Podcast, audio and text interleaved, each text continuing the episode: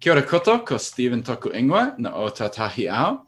It's a real privilege to welcome you all to this session. We've got um, Craig Fisher with us and Scott Moran and myself. And the three of us are really keen to talk with you about this topic collaboration, mergers, and practical considerations of closing down. And the reason why we think this is important is that we are facing challenging times. And for some organizations, it's the right time to be thinking and asking some really hard questions. The purpose of this session is that the three of us have seen organizations go through this process. We've helped organizations go through this process, and we've seen the practical realities of what it's like. So, what we want to do is download the information that we have in our heads as much as possible and share it with you and provide you with some thoughts, some challenges, maybe, some new ways of thinking, but also give you some practical steps. So we really want this to be um, something that you'll go away from, maybe with some things that you need to talk with your boards about. We'd encourage you to put questions into the chat function. So um, feel free as we're talking to put your questions in. We'll do our best to answer them. What we're going to do is each of us are going to have a brief intro. So, um, Scott and Craig, I'll ask you to just briefly introduce yourselves. And then we're going to be diving into this topic.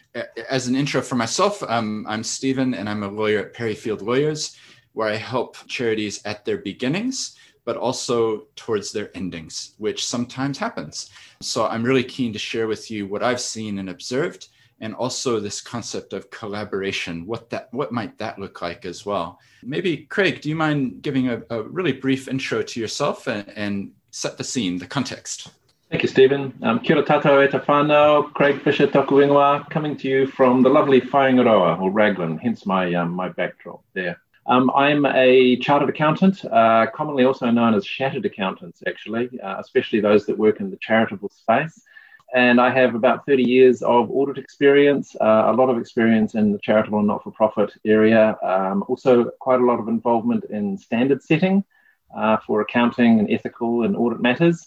Uh, and I sit on a number of boards myself in a governance capacity and consult to various boards. So I guess I come at this with a whole lot of different hats, um, and like Stephen, have helped a lot of organizations through some very difficult times and sometimes needing to help them ask the really difficult questions. Uh, one of the hardest being um, actually, should we continue to go on? Can we continue to justify the our existence as an organization? Is our impact uh, actually outweighing our costs and use of resources? So, um, yeah, that's uh, that's me and my frame of reference. Over to you, Scott. We've got some good um, geographic diversity here. I'm, Scott Moran, based in Wellington, in uh, Duncan Cotterill's office here. Um, I've, I've been here for 20, 20, years now, and right from the start, we've acted for a number of uh, not-for-profits, and, and of course, a lot a lot of um, not-for-profits and charities have their head offices here in Wellington. Um, so o- over the years, I've done a lot of work with organisations, and certainly in more recent times, in the last five, there have been more and more uh, merger type um, transactions that have occurred. And um, uh, as Stephen and Craig have said, uh, sometimes forced by the circumstances that um, that that um, organisations find themselves in. And of course, we have some quite restrictive. Uh, in a very old Incorporated Societies Act, so often creative solutions are, are required to um, give effect to the purposes. Um, but yeah, looking forward to today's discussion. Perfect, thank you. And I think um, from memory, Craig, this this the idea for this session came because you and I collaborated on a paper, which I'm gonna um, put a link to in the chat, which looks like this: "Charting the Future: A Framework for Thinking About Change." Um, so we'll put a link in the chat. Um, Craig, just I, I know as a result of that paper and and talking generally, just can you speak to us a little bit about um, the current state we're in in terms of COVID and what has it sparked within organizations that, that are looking at these hard questions? Thanks, Stephen. Um, and yeah, I totally uh, endorse uh, you having a look at that paper that Stephen and I wrote, which was was partly born out of frustration and partly born out of really wanting to help from what we'd seen out there. Um, I've actually been involved in another paper recently, which has very much been looking at the COVID impact on not for profit organizations, uh, and specifically the COVID impact and the health of the INGO sector uh, operating out of New Zealand. However, what was interesting was that what we found in that particular study, while it was targeted specifically at INGOs operating from New Zealand, a lot of it was equally applicable to other charities. And what's relevant out of that paper is probably the cover page. And the cover page has a picture of a big blowtorch on it. Um, and that's possibly a, a, good analogy we've found for what COVID has done to the sector. Um, it has amplified, it has sped up, it has put a lot more heat on existing issues that were already being faced by organizations. If an organization was already struggling with uh, getting volunteers to assist them, possibly COVID might have made that even harder uh, just due to the physical boundaries and issues there. Uh, likewise, um, you know, financial support. Um, certainly, a lot of organisations in the sector are greatly challenged at the moment in terms of their ongoing revenue streams. And are they economically going to be able to survive going forward? Um, so, what we, we are seeing with COVID, while it's been a, a really you know, horrible health exercise. New Zealand's done extraordinarily well at managing that, or has been extraordinarily lucky, whichever way you look at that, um, by being a nice little island. It's having a big financial impact as well. And uh, I don't want to underestimate how big and how long that financial impact is going to be on our economy. I've always been much more concerned about 2021 rather than 2020 impacts in terms of the economy. Uh, and that's primarily because of the unemployment impact um, and the, the social disruption that that causes and the longer challenge to actually get out of that issue when you have um, a greater level of unemployment in an economy. We've done very well this year, but let's be honest, folks, we're operating on financial fairy dust in New Zealand at the moment. The government has pumped an inordinate amount of money into our economy, and a lot of people, unfortunately, are possibly falling into a bit of a COVID complacency at the moment. Um, it doesn't seem that bad from a health perspective, doesn't seem that bad from an economic perspective. Um, I think we need to uh, to wake up a little bit uh, and take some really hard looks in our organisations and just see, you know, what is realistic going forward, what this is going to mean. Yeah, that's really helpful. Thank you. Um, I'd, I'd, like to turn to you, Scott, and just ask a question, but I'll just frame it up a little bit. Um, so, one of the things that I think um, would be good if we can talk about is from a legal perspective, some of the options. Like, let's let's assume we're at the point where the board members are looking at each other around the table, and they're saying, actually, we need to make a hard decision here. Um, but before we talk about that, which is which is coming, I'm, I'm teasing. We are going to discuss that. Um, Scott, I'm just curious from your perspective. You know, in terms of what you're seeing, uh, if we use the word collaboration, you know, not necessarily winding up, not necessarily merging, not necessarily distributing out and and finishing. Do you have any thoughts about that? Kind of the step maybe before that, or um, looking at collaboration. Any any thoughts on that? Uh, yes, well, I, I, we are finding organisations are, are, for the first time, I think, reaching out, and probably it's it's sort of touching on your question to Craig, and I'm involved. I'm on a couple of sporting organisation boards, and they're a classic example whereby on one of them we made a, a tentative decision last year around quite a significant um, work stream where we listened to all the stakeholders and ended up sort of timidly deciding on something in between that kept everybody happy. And I guess COVID has allowed us, uh, given everybody permission to make bold decisions now uh, because they have to. Uh, and, and in, the, in the sporting sector, you've also got Sport New Zealand who are really driving that, and, and, and, and of course, gaming, gaming money and the availability that is a key key part. Um, so, and suddenly some of those barriers that people have who are very who have been involved in organisations for decades, and the last thing they want to do is collaborate or merge or do anything else, are, are finding that they have to, and that really there's a lot of peer pressure from both government and the rest of their organisations to actually do something. So that's helped break break down a lot of barriers for for our organisations and and think about restructuring internally. And, and if, and if there is one thing, it has it has uh, it has meant people have had to undertake a workshop where they strip the whole thing back and say, why have we been doing what we've been doing for 20 years? We, need to think about uh, how, how we do it differently. So, so I guess the organisations are thinking broader and and and uh, trying to widen their thinking, knowing that actually the status quo is not going to work, and um, the you know the, the, COVID COVID in particular is our is the catalyst for change, and and whether that mean a, a, change in the board seat, whether it's a change in the CEO, whether it's a whether it's a change in the membership structure. Um, and and to that extent, also members are, are going to be perhaps slightly more receptive to uh, to changes in the structures as well. So, so I guess that is the that's the first people people are have got permission to be more critical, looking internally as a first step. Stephen, can I riff on that? Um, and the concept of collaborations, I think one of the real benefits of COVID, and you know, we have to look at the situation, and that there's been some fantastic benefits as well as you know harsh things, is the increased collaboration, and often it's happened organically. Uh, and it's happened faster because people have had to move quite quickly. So we're seeing some lovely collaborations out there between charities, um, also across sectors with uh, charities operating with business. You know, I, love the example of the, the volunteer student army getting together with one of the big supermarket groups. I forget whether it was Progs or Foodies, um, and delivering food, um, you know, very effectively. That's cool. Um, but I think there's also another key thing about collaborations, and that is Collaborations are a spectrum. At one end of that spectrum is a thing called merger, which is very scary and, uh, and a word that seems to terrify some people. Um, but is it, a, it is the extreme end of the collaboration spectrum. There are lots of very soft and very gentle collaborations at the other end of that spectrum and in between.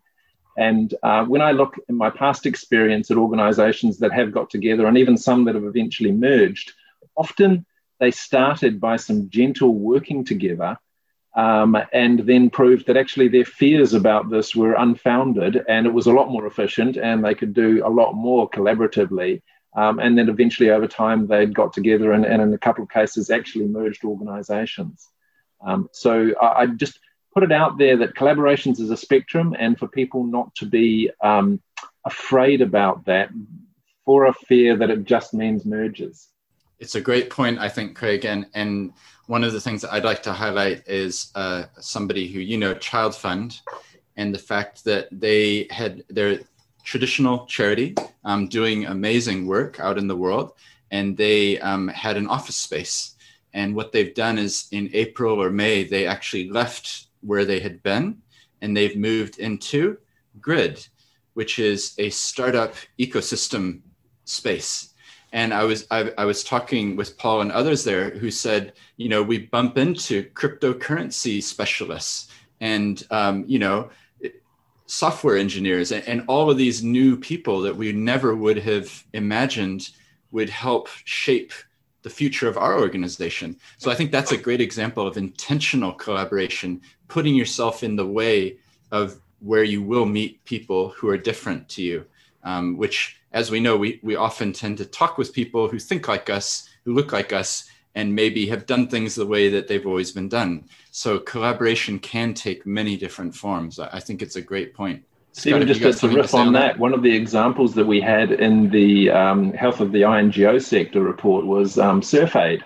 SurfAid is a, a charity that uh, was set up by some surfers, funnily enough, uh, does some great work overseas, and they were really concerned about their office costs uh, and and they you know make a lot of their money by running very large events, which obviously they can't do. Um, they ended up uh, getting a couple of other charities involved uh, to share their office space together, and one of those was a youth off the streets charity. And what they found was that not only did you know both entities actually save on costs, but they actually found that the purpose of the organisations had unintended benefits as well, and that um, the surf concept actually was really positive for these youth off the streets and their mental health and mental well-being. And they found a lovely crossover that enabled both organizations to be more impactful. So yeah some cool examples out there. In fact in, fact, in wellington uh, hannah chickley who's in the room actually is uh, helping um, a co-working space uh, establish itself with exactly that purpose in mind. And you know, it's actually a, a, compulsory part of being part of that space that you're collaborating and looking to um, work with others in the space. So mm-hmm. it's another growing trend. Yeah, definitely. Well, the, e waka eke noa, we're all in it together, right? And I think COVID has highlighted that, that we're not just sort of sailing ships off distant, we're actually a fleet. We're all in this, we're headed in the same direction. And the more collaboration we can encourage, the better. But I want to move away from collaboration. and um, I'm keen for your, your thoughts, Scott and Craig. Just, you know, let, us say that you, are looking, you know, the business, the traditional business model for your charity, um, where the funding was coming from, it's just dried up. It, it, there's no other way to say it. Or something has happened. Um, have you got any thoughts or, um, um, I guess, yeah, any thoughts on what boards should be doing at that point? um, and what some of the options are that they should be thinking through?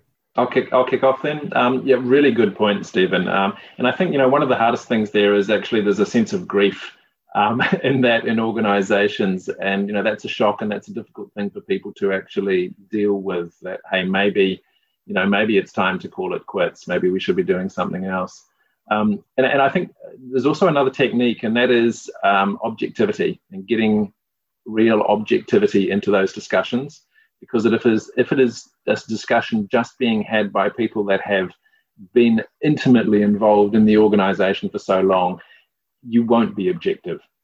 Um, you need some more diversity of thought in that discussion. And you know it can be a great time to call in external advisors whether they be accountants lawyers whatever um, to help provide some of that um, criticality of thinking and, and objectivity so yeah, just first kick-off point there from me. Yeah, and I, I, guess just building on that, I, I, guess we do see that quite a lot, uh, particularly in Wellington, where, where government funding is often the main source of funding for organisations. Uh, and I, I, guess what I've seen over the years is a number of times that in a particular area gets saturated with um, with service providers or with charities uh, and service providers. Um, and particularly in recent years, I think, and, and particularly with COVID, we've we've seen people realizing that actually there needs to probably only be one voice to government or to some of these funders rather than um, organisations competing with each other. Um, and so and so what, what I've seen is you know the reference to peak bodies um, being um, being referenced more than anything uh, in recent times. And so I, I guess what we are seeing is, is organisations um, partnering with others to say how can we work together to go to government with a solution or, or fund our, our, our uh, equitably our services. And often that is by way of setting up a peak body, which is going to be the designated organisation to uh, interact with government or funders or or other key stakeholders in this in their sector. Um, often it's quite confrontational for um, for organisations to consider mergers or one taking over the other because people are protective of their patch and, as I said before, may have a long history with it. Uh, and so often a new entity which is going to represent them um, in in the in the sector is is seen as a bit more uh, exciting and, and, less confrontational to each organisation. So um, certainly in the last uh, two or three years, we've had two or th- three or four instances of that sort of uh, entity either being established or considered, or or partnerships being uh, being um, being formed with a view to creating one in the short term. Yeah, it's a it's a great point, and um, I might just comment as well something that I think you'd said, Craig, as well. Just the legacy, the history. People have put their lives into these organizations, sometimes for decades, and one of the things that I always try to do if I if we're helping a merger or something to happen is in the new entity or in the revised trust deed or whatever to have some sort of an acknowledgement even if it's just a couple lines in the introduction saying you know we acknowledge all that's gone on before rather than it just being a complete cutoff which is very clinical um, so it's hmm. just a, a, thing for people to think about um, i think there are some common reasons for merging, and, and we've kind of touched on them. It could be financial. It could be that the organization ended up having to go after funding and and drifted away from its original purpose. And actually now it's it's no longer because the funding has now dried up. It's it's no longer as viable. Um, there could be increased competition. Um, there could be a change in government policy or law, or there could be a change of, of purpose. So I think those are some of the the reasons. But now I want to get into the the nitty gritty of it. oh yeah, you go ahead. One more reason there, and that's often you know when you find an organisation setting up, it's generally set up by one or two passionate people that really want to create something. And you know what I've experienced over time is that uh, sometimes those people just get really tired Uh, and you know, you only need to take one or two people out of an organization, and the impetus to really make a big difference disappears um, because that person has has run out of energy or has left the organization. So it's just a, a realistic assessment of that is needed sometimes. Yeah, it's a great point. Um, and, and, I'm keen for your, your thoughts as well, Scott, on this next part, um, which is just thinking about structuring. And I'm talking particularly from a legal perspective. How would you actually go about doing this? Um, I think, um, from my perspective, and, and you can add to, to what I'm saying, but it could be that there's a transfer of assets which happens from one entity to another. It could be that there's a transfer of shares if there's a, a company involved. Um, or it could be that there's actually a, a, liquidation or a winding up and the organization ceases and, and the assets get distributed. And one of the things I wanted to mention and highlight is that sometimes there are groups which are doing good work that could be supported um, by the entity that is winding up. And in particular, um, a shout out to Community Foundations of New Zealand um, which uh, basically are representing the foundations across the country who do work regionally within their environments, their communities. So sometimes an option for a charity that is wanting to wind up would be to transfer the assets it has to an already existing entity like that, which is more of an umbrella organization. And it can then use those assets for charitable purposes, which could be aligned with the original charity. Um, and the other shout out is to the Gift Trust. And I know Cheryl's on the the line here, and I understand that they also are an option for people who want to transfer assets if they're winding their charity up. That actually the gift trust might be a way to to go forward. So I'm going to put links to those organizations um, in the chat. And um, here in Christchurch, for example, where I am, there's the Christchurch Foundation, and I know they're very open to people if they're winding up charities. Then you know they're an option as well because they can take them over administer them and, and um, use them for the good of a region um, scott would you like to any thoughts on that any any comments and i'll t- while you're talking i'll put it in the chat Right. Um, yes, no, I, I, suppose most of the organisations I've probably been involved with who have needed to evolve this way have been sort of relatively single purpose trusts. And so they're quite passionate about keeping the assets they've accumulated for um, for their particular purpose. Um, and, and, and, often, um, I guess we've seen it done in a number of different ways. You, uh, I, I, have seen in some cases where there has been a merger or a wind down that a legacy trust has been set up. Um, so, so assets have been distributed into a, a, a trust for one purpose, but the, the, balance of the entity merges into another entity. Um, and of course, the classic, which is an, another ongoing trend, and I'm sure Stephen and Craig are seeing a lot of this as well, is that uh, member organisations, which uh, in incorporated societies, I guess as everybody gets busier and life goes on, it's, it's harder for some of those people who established these organisations decades ago to uh, put the volunteer time into them.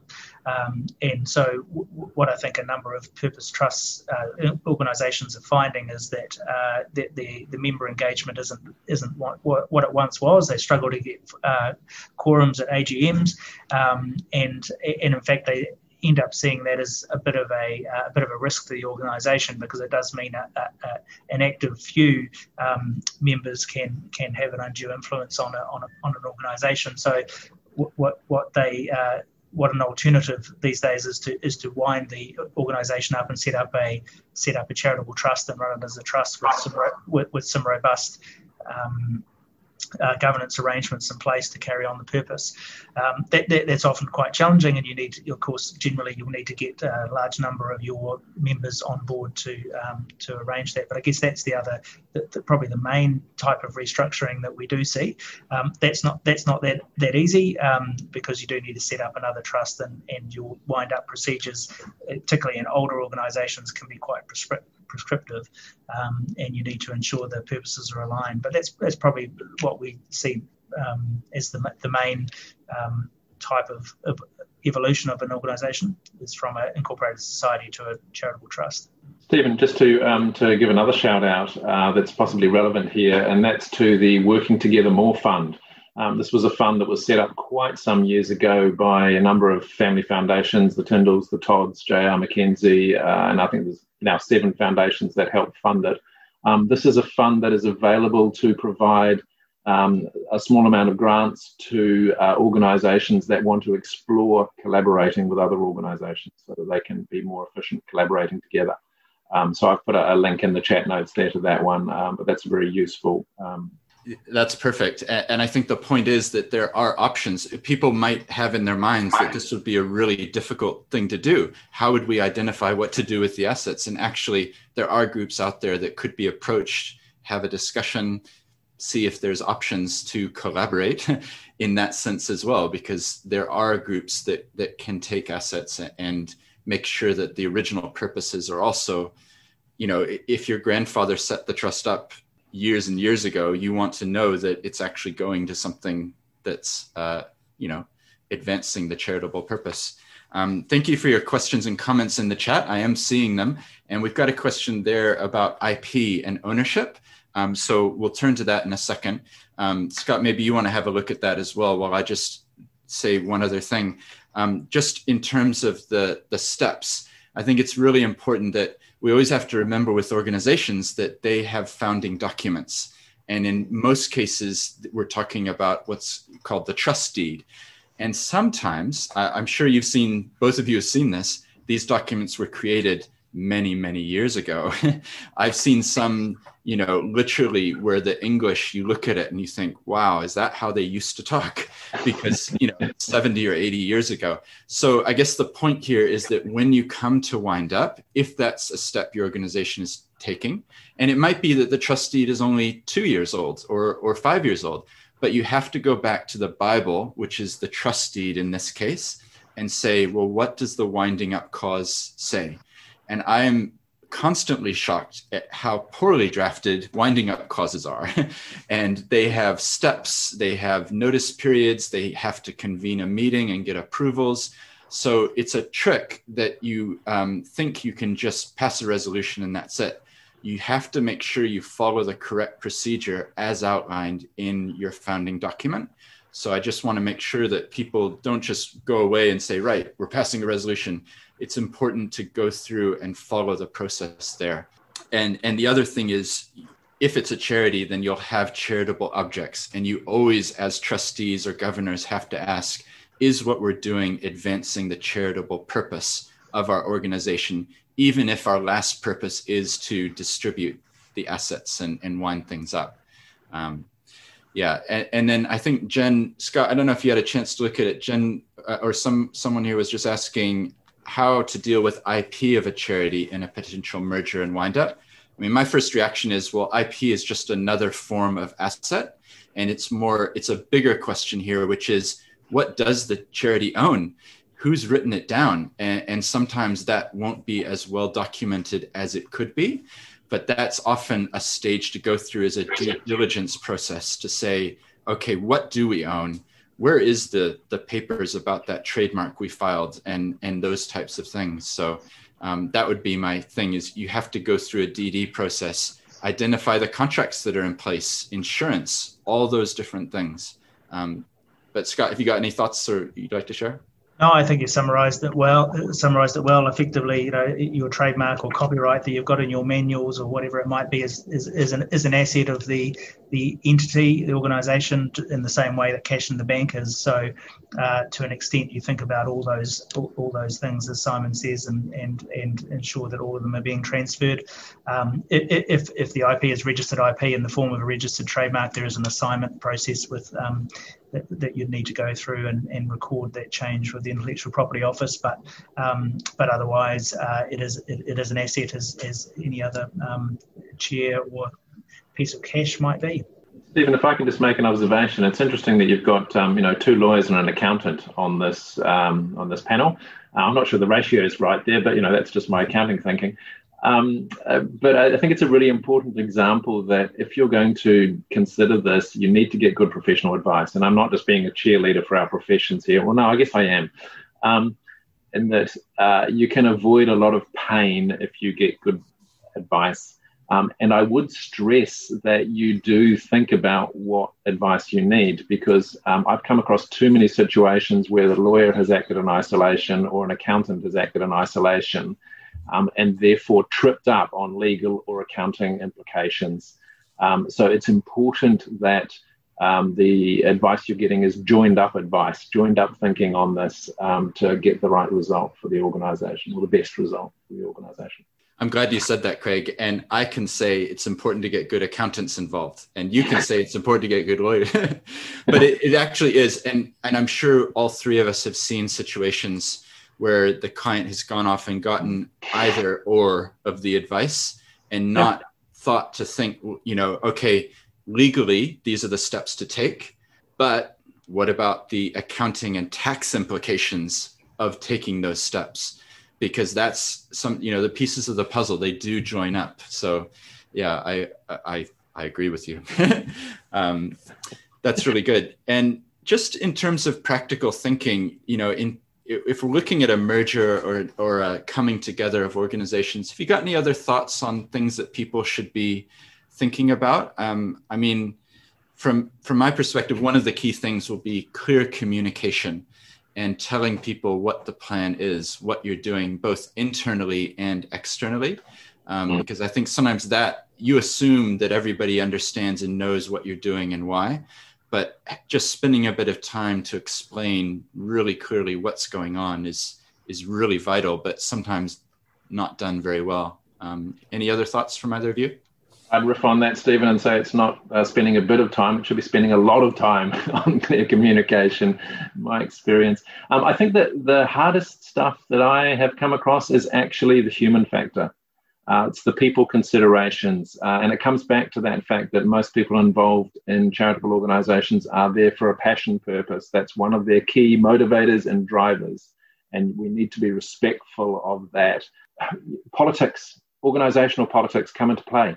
Uh, and in my limited experience, whenever there's two people in an organization, you've got politics.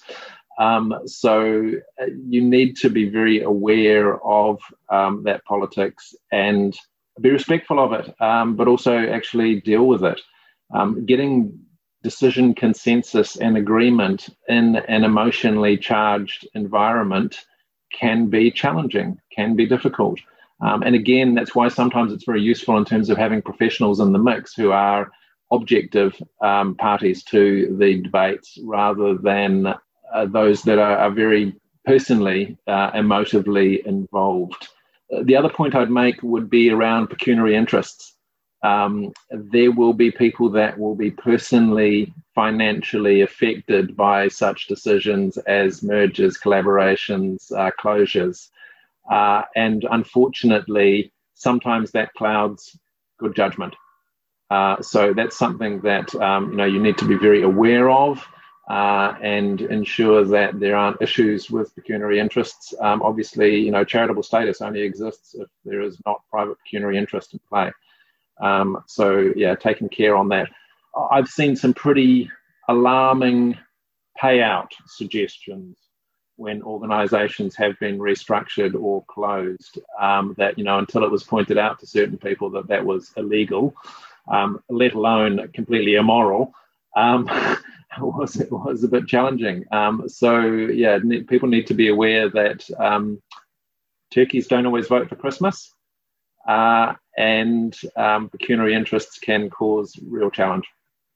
Yeah, and just coming on to, coming off the back of both both uh, those observations, I, I, I guess the, the, the the um, disasters I've seen in these in these situations when people have tried to um, uh, present really aggressive timelines. Um, and and really the you know the objective of a merger or a, a winding up or something has only been formulated um, sort of weeks before the um, the timing of the uh, annual general meeting um, uh, agenda. Uh, and so, but the, the best ones I've seen that have been worked through have, have been very extensive consultation, which even I thought at the, at the outset was way, way too long, but it, it, it ended up being only just enough. Um, and and the, the politics points that you mentioned, Craig, is so important. It, it, feels manipulative in a way, but there's always five people who were there 30 years ago and set this up, um, and uh, and actually getting them on side, and sometimes it's taken half a dozen meetings individually with uh, those particular people who have got an interest to, to really um, try to explain where, where the world's got to, why a merger or a winding up is, is necessary because you know the organisation isn't sustainable anymore, um, or, or, whatever it might be. Um, and and that, that, that's that the successful ones have always had that feature as part of it. Um, and and I, I, guess with that communication, it's communicating more than once. And it's it's like if we're a member of our local tennis club, um, we, have everyone's busy. We've got time to look at every fifth email they send us. Um, so you need to send the, need to send five if you want me to pick up that there's a, a significant thing coming. Um, so so it doesn't really matter. You can't tell your stakeholders um, uh, often enough. Well, I was once told by a, a very respected individual that um, it's only when you are completely and utterly bored with the message that it may have some hope of just getting through. Those are good thoughts. Thank you both. Um, if anybody has any questions, feel free to put them in the chat um, and we can try to address them. We've got about 10 minutes left or so. So um, just curious, I guess, for, from, from both of your perspective, it's going to be about the most open question that there is. Do you have any other thoughts uh, in terms of practical considerations or things that, that you see people maybe aren't aware of? Remember, we've got people watching this either now or in the future on YouTube who are maybe going to be going to that board meeting on a Thursday night and they're going to be sitting there with seven or eight other people around the room talking about these things. Any thoughts on um, yeah, any other hints or, or practical considerations here? Um, I'd kick off with uh, use the impact lens. Uh, these discussions can often get mired in the detail of assets and closure and things like that, but you really want to keep it coming back to the original purpose of the organization and is it truly delivering impact to justify what has to go into it? Um, and that can help um, I guess, put a little bit of space uh, into some of the detail and get people to see things a little bit more objectively. So, using an impact lens, find your impact glasses and uh, and take those along. And, and just actually on a side note, I note that most organisations in New Zealand are very poor at actually being able to measure and articulate their true impact. We have to get better in the charitable sector at this. Uh, we have to get a lot better, in my view. And I believe that the successful charities of the future are those that have a laser like clarity at why they exist and the impact that they are actually creating and are able to measure that and communicate it clearly. Yeah, uh, in related to that, I think is is giving the giving uh, boards and even members um, and stakeholders the opportunity to, to, take that step back to consider the, the purposes and why people are there, and and also in that collaboration sense, why you wouldn't um, go to your arch nemesis uh, uh, charitable trust and, and and say to them, actually, together we could probably do some pretty cool things, even even if that's just to ask the question.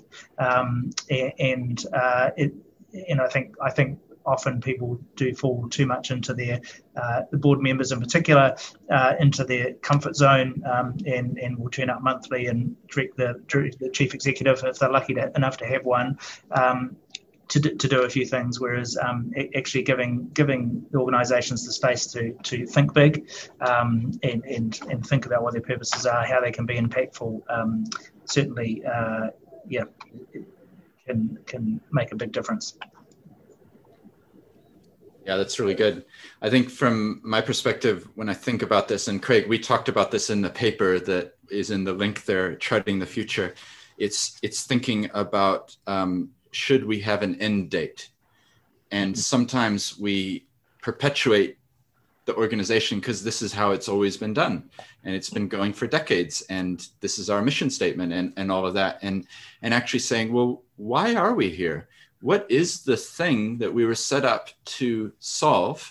And are we the best ones to do it now? And and the answer sometimes to that question may be actually you know what these resources could be used better um, by this other organization. But what we're saying, all three of us are echoing each other, but it's true. It, it's really hard to have those conversations. And my hope actually is that this this little short summary um, of us talking maybe will provoke some of you to ask some hard questions and maybe get those conversations going um, because we need to have more of them. We need to be able to have those hard conversations um, for the betterment of the goal, the purpose. Stephen, just to, to follow up on that, I love the end date concept, um, partly because it actually totally changes your level of courage, uh, your level of bravery, and your level of innovation. If you are truly wanting to do yourself out of a job, you will do different, bigger, braver things than if you are just looking to perpetuate the organization. And I think it's one of the greatest failings, unfortunately, in the charity sector is that sometimes brand can trump purpose.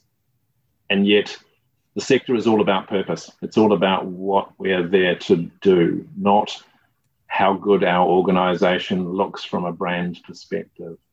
Um, so I think that's that's really important. I was fortunate years ago to um, attend a, a, board meeting of a charity as an auditor, and um, and the chair started the meeting with a question to the trustees and management there, saying, "Right, do we still need to exist? And they actually had a bit of a debate about that. And then they got on and did the meetings mahi. Um, because they had justified, yeah, they clearly did have a, a reason to exist. And I, I, actually queried them afterwards and said, you know, that was that was a pretty interesting discussion. And he said, yep, I start all of my meetings with that question. And I thought, wow, that's impressive. Um, what an interesting, clear thought process. Stephen, you, have done a great job of uh, um, keeping the discussion moving and, and, and, asking us questions and things like that. But but um, yeah, be really uh, interested to hear from you in terms of um, in terms of your reflections in that respect. Well, I've been trying to insert my thoughts as we go along. Actually, um, yeah, I I just see I see so many people who are wanting to do wanting to do good, um, but you just are are kind of stuck because this is the way it's always been done. And yeah, I, like I said before, I really hope that this recording and, and this thing will be something that maybe is the pivot point that that crystallizes or catalyzes people to have those hard conversations. Um, as you both know, I'm doing a podcast called Seeds, interviewing inspiring people. So I'm meeting these amazing people week to week. Um, and, and on the most part, the organizations are headed in the right direction and it's awesome what they're doing. But I have met some people and I think, actually, you know what? You're doing the Mahi, but I know there's another group over here that could really use someone like you. And it would be great if, you know, somehow we could have a bigger conception of our place in the world that we don't all have to be the startups. We don't all have to be the entrepreneurs who who founded the thing. We some of us can be the workers doing the thing. Um, and i think unfortunately because of our focus in the west on status and and well i'm the founder of this thing um, it it means that there's not enough people willing to say well actually you know what? You're never going to hear about me but I'm supporting the great work of this group over here. So those are some of my reflections. I think the word for me recently, this year particularly, has been kaitiakitanga, stewardship, thinking beyond ourselves, planting the tree, planting the seeds, knowing that we will never sit in the shade of the trees. If you can have those sorts of conversations, then it definitely changes your perspective on all types of things. So yeah, that would be my reflection. Stephen, and to riff off that, um, you know, another great concept of Te Ao Māori is um, where we came from.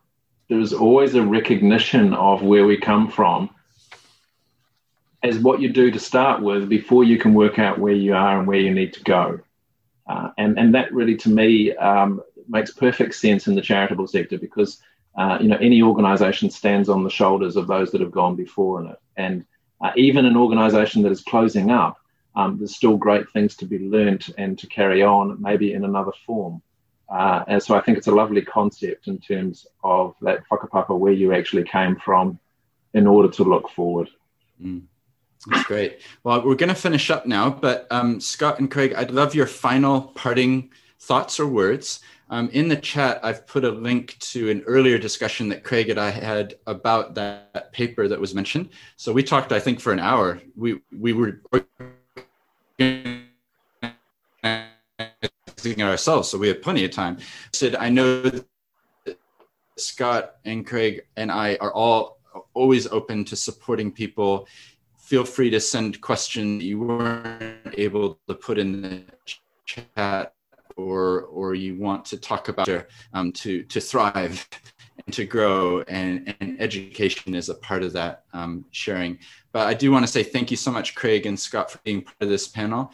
Um, would i would would you like to have a, a closing thought to leave with us I'm happy to kick off, but really, really, it is to say I, th- I think the, the the upshot of everything we've been talking about is that people should be collaborating and talking. And uh, I'm conscious, you know, Steve, Craig, and there are others on even in this room who have been involved in uh, driving this particular conference and, and these sort of discussions. Um, and uh, you know, th- these are these are great for that. And um, so, uh, just the more of this we can do, and people can be more aware of the options and the people to talk to, uh, and other people in the sector, the, the, better everybody's going to be in terms of um, sharing stories and talking to each other. So, th- thank you to all those um, uh, involved in organising the uh, conference. Stephen, that's always a hard question, isn't it? Final thought. I guess I'd, I'd riff on the um, uniqueness of New Zealand uh, you know, here in Aotearoa, we're very good at the number eight wire mentality. That's a fantastic advantage. We get on and do stuff, but it also holds us back. Uh, and that, you know, we're great at setting up small organizations and keeping them small. Um, rather than thinking what's the best way to create the most impact. Um, but another great thing about our country is we're small. We have got access to so many people and so many resources. And you know, I just think of, of um, the three organisations here in terms of Duncan Cotterill, Parry Field, and RSM. Um, you know, all of our organisations pump out material that's freely available uh, on our websites and things that people can um, can learn from. So I would just urge uh, anyone in the sector who's feeling that they're doing it tough um, not to do it alone. Um, and that there's great resources out there uh, for you to link in and great um, lessons to learn from people that have walked the path and, and maybe taking some pain so that you don't have to.